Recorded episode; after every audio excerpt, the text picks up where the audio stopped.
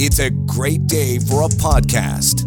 Once again, here he is, John Oakley. People are doing side hustles to make money, needless to say. And uh, when it comes to making money or retaining money, this is the whole key. Uh, there are generations now, Gen Z, millennials, mm, not really uh, adjacent to a dollar, not necessarily out of their own fault, but uh, as often as not, it is. And so it's called money dysmorphia.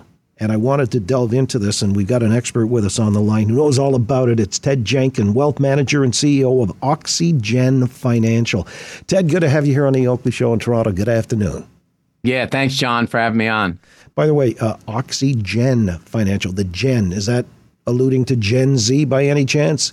No, it was, it was actually created back in 2008 for the XY generation. I added an O to it, and that's how the name Oxygen came about. It was OXY Gen because those are the generations that we serve, the X and Y generation. All right, well, let's then talk about the current generation, the Gen yeah. Zs uh, and millennials too, because this story about money dysmorphia has made its way uh, as a, maybe a meme or some kind of you know uh, a descriptor of what they're they're currently uh, challenged with. Tell us about that and what it is exactly. Yeah, I mean, you ever meet those people that you know they tell you they're fat, but you know they're they're not really that fat, but they just feel fat, and then they pinch their love handles in the mirror and everything like that. And what we've got going on with this younger generation is almost the same with money. There are a lot of people out there that they may not necessarily be poor, but they're chasing this idea of being rich and having the Louis Vuitton bags and going to the Amalfi Coast and having the big island in the kitchen. And so they're feeling like they're falling behind. So it's almost like you're not fat, but you're feeling fat from a financial perspective. Right. So uh, it's not practical or reality. It's just uh, all about it's delusional and how they're projecting, is what you're saying. Yeah, because a lot of these younger people, there's such a big difference between having stuff and then having wealth. And so, because of what they see on Instagram and TikTok, they get into this whole notion, John, of FOMO and I'm missing out because my friends are sitting front row for the concerts, maybe the Taylor Swift concert. They're going to get to go see the Super Bowl and see Travis Kelce. And I'm not doing that. So I, I, should be able to do it too. And it's really making them bad decisions because they have just a very, uh, their lens right now of where they should be financially and where they are age wise. It just doesn't connect. So they're chasing the dragon, in other words. And so, how do we, uh, intercede or you know is there something like uh, i don't know what gets them a- away from this rabbit hole that they're going down it's kind of weird because at the same time that this money dysmorphia is going on gen z's are out there doing something called loud budgeting and this is where they're also going on to social media, which is where everything happens today. And they're basically telling people, hey, look, I want to share loud and proud my goals this year. My goals is not to eat out every day of the week. My goal is not to vacation this year so they can kind of tell people, look, I don't have the money right now. I can't afford to do these things because we feel we feel so pressured today to do these things because on social media, we believe everyone else is living the high life when in reality is John, nobody puts their net worth statement on Instagram or TikTok. They just don't. Well, can frugality become fashionable then? Yeah, well, for me, I think it's I think it's always fashionable, right? Because frugal doesn't necessarily mean that you're cheap. A lot of people equate frugality to being cheap, but it just means being sensible with your money. Because real wealth is having that security that you got money in the bank. Real wealth is not how many shoes you have in the closet on your shelves, or uh, you know, that's not real wealth. But what does that say then for a generation whose uh, self worth is tied into material things? It, you know, John, I think it's really problematic right now. This is why a lot of people are having mental illness, or you know, I, we call it money dysmorphia. That's the term that's going on right now. But they're feeling really bad about themselves, uh, mentally speaking, because they just feel like, gosh, I should have more because it looks like everybody else around me has more. This is the modern day version, John, of keeping up with the Joneses, except it's keeping up with everybody else on social media. That's what it is. Ted Jenkins with us, a wealth manager and CEO of Oxygen Financial. Uh, so, this money dysmorphia, uh, as it's manifesting itself, uh, it's really amplified through social media, then, is what you're saying. Yeah, I mean, the number one thing, I almost felt like this past summer, John, that it was almost like a honk if you're going to Italy, because it almost felt like every time you scrolled through your social media, one of your friends or neighbors or your pals or your work colleagues was in a foreign country. And, and if you're not, you're asking yourself, wait a minute, I have the same kind of job. We live in the same kind of neighborhood. We drive the same kind of car. Why shouldn't I have these things too? But you don't see what they have in their bank account. You don't see their credit card debt, which is a trillion dollars in the States right now. And that's what's happening to people. They're feeling like I'm falling behind. There must be something wrong with my money body, if you will. And that's what's making a lot of people make really bad financial decisions. Well, what kind of bad financial decisions?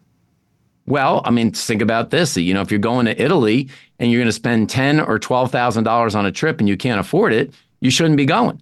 If you're going to go see Taylor Swift, that's fine. But if the tickets are $1,500, maybe you shouldn't be sitting in the third row. Maybe you should be sitting in the nosebleed seats and paying $700. The point of it is that there's so much excess in the way that people are spending right now. Those are bad decisions anytime you put yourself into debt to do one of those types of things.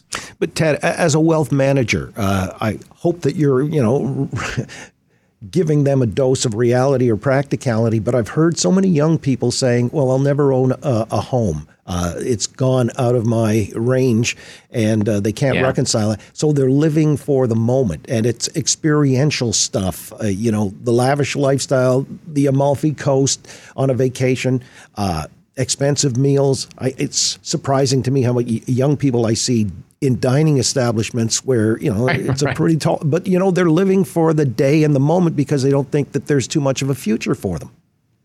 Yeah i mean that's that is the real dysmorphic state that we're in right now because it's completely not true. Uh, look even though the average home price at least in, in america right now is $400,000, you know, you you shouldn't have a brand new home at the age of 22. You know, John, I bought my first fixer upper in the 90s. I, you know, whatever the price may be, inflation adjusted, it was a fixer upper. It wasn't a great home. It wasn't my dream home. It wasn't the perfect home, but it was a place for me to start. Now, a lot of the younger generation, they want it all today. I want the nice handbag today. I want to stay in the Four Seasons today. And that's just, it's just not reality. So I worry because we're getting into the most credit card debt we've ever seen in the history of our world today. It's not only countries, it's people that are getting into debt. Very tough to dig your hole out of that, very problematic financially down the road. So, how do you affect fiscal discipline in a time where uh, the countervailing forces of influencers and as you say through social media all these images you're bombarded with as a young person how then would you uh, impact them in a positive way with fiscal discipline yeah, I give you two things in here I tell people. One is my rule of thirds, meaning every time you get a pay raise or a bonus, a third's probably going to go to tax. A third should go to fund. You should enjoy some of it today, but take a third of that bonus or raise or pay raise and put it towards savings, savings account, retirement plan, uh, whatever it may be. And then two, read. Now, this sounds real simple, John, but you know how many young people don't read their credit card statements? If they pay through online bill pay and the credit card for American Express or Visa or MasterCard says $2,000 and they think it's around that number, they just pay. Read your bill because there are a lot of subscriptions that young people pay for. They don't necessarily need them or want them, but they keep paying because they don't read their credit cards. Ted, do you think there's also an absence of financial literacy in younger generations and maybe it should be mandated in schools? 100%. You know, I have tried to push for years here. Uh, roughly 20 states in America now require that you have at least one semester of personal finance in high school. Everybody should go through that. I can't believe people pay a quarter million dollars for a college education and they don't take a course on personal finance. It's the most important thing in the world. Everyone should have to do that for at least a semester and impart to young people uh, patience. Play the long game, and you'll win in the end. You don't need it all immediate. Uh, uh I guess this immediate gratification part of the culture in which we find ourselves immersed. Uh, this is, it's, what do we call it? A fur-lined trap, I suppose. Uh, very, yeah, you're, you're right. Money dysmorphia. That's uh, how it's been categorized. And Ted Jenkin is a wealth manager and CEO of Oxygen Financial. Great to talk. Very enlightening. Thank you so much for it, and I hope that uh, you make inroads, especially with the younger generation, so they don't fall flat and you know through the cracks and so on and so forth. Thanks, Ted. Yeah, appreciate it, John. Thanks for me on today. You got it. Listen to The John Oakley Show live each weekday afternoon from 3 until 6. If you live in the Toronto area, just turn that AM dial to 640 and listen anywhere on earth 24 hours a day by going to 640toronto.com. Follow on Twitter at AM640 Oakley. You've been listening to A Curious Cast. New podcasts and shows are debuting all the time. So check back often to see what's new in the Curious Cast library.